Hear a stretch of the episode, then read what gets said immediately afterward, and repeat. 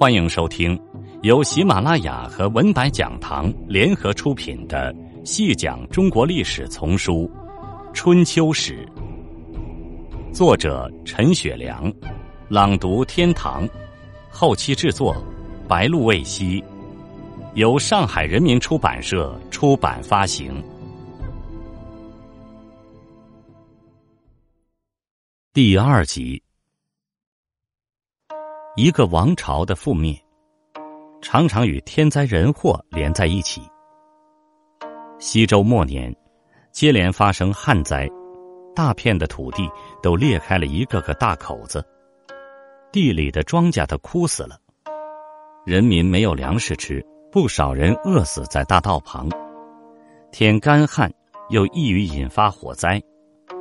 在京城地区，甚至发生了十多天都扑不灭的大火灾，不少民众被活活烧死。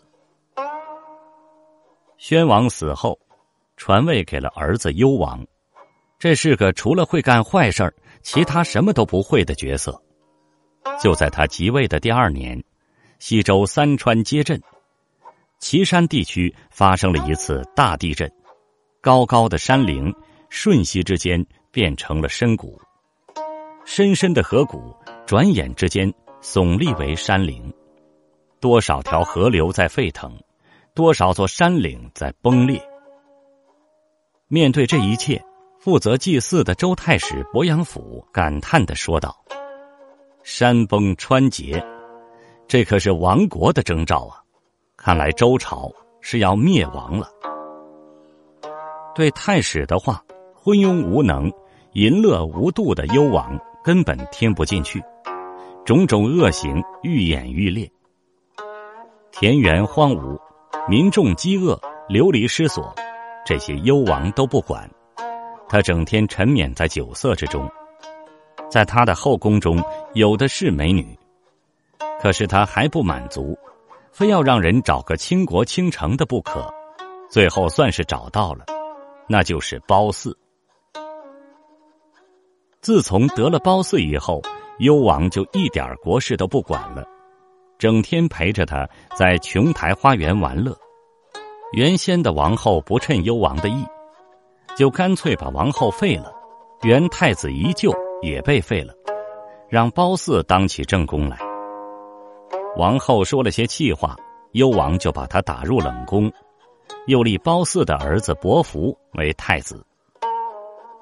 褒姒自从进宫之后，虽有山珍海味享用，歌舞音乐欣赏，而且用阴谋手段夺得了正宫之位，但是这个女人从来没有舒畅的笑过一回。史书上记载说，褒姒不好笑，幽王欲其笑万方，故不笑。所谓万方，就是千方百计，一个当国君的。把万方放在博褒姒一笑上，可见其堕落到了何等田地。幽王决心要让褒姒一笑，他在朝堂上公然宣布：谁能博褒姒一笑，赏千金。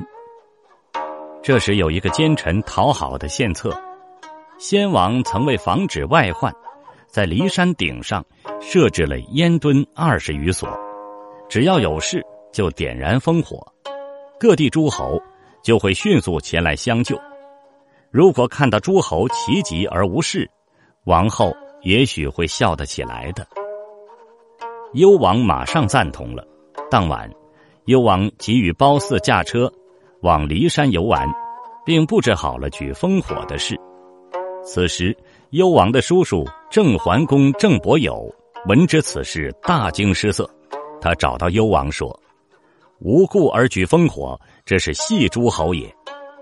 幽王说：“朕与王后没什么可消遣的，偶尔戏一下，有什么大不了的？”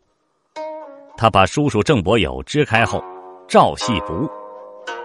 天色黑了下来，周幽王命令大举烽火，大雷战鼓，霎时间，满天的火光红彤彤，满山的鼓声轰隆隆。京城附近的诸侯们以为有紧急敌情，立即调兵遣将，出动战车，星夜直奔骊山而来。当他们赶到骊山时，看到的却是另一番景象。周幽王正与褒姒一起在乐曲声中饮酒作乐，正在众人迟疑之时，幽王传下话来：“各位辛苦，没有啥事儿都回去吧。”诸侯们我瞧你，你瞧我，气得说不出话来，只得卷起旗帜回去了。褒姒看到诸侯匆匆忙忙而来，垂头丧气而去，禁不住大笑起来。幽王看到褒姒这笑，高兴的不得了，赏给了那个奸臣一千两黄金，这就是所谓千金买笑。这一戏可不得了。把周王室的诚信二字都戏掉了。在西周末年，人祸与天灾交迫的情况下，对周王朝失去信念的人纷纷东迁，不少周人，尤其是周的贵族阶层，就纷纷把家中视为珍宝的青铜器埋入地下，身怀能带走的财物，逃向东方，也就是中原地带。共和以后。流落到中原的周人数量是很大的，而当时的郑国是举国东迁，而且取得巨大成功的典范。要不了多久，来自西北方的外敌真的入侵了。这里所说的外敌，其实是既有西戎、犬戎这样的边远民族的部队，又有被废王后父亲申侯的部队。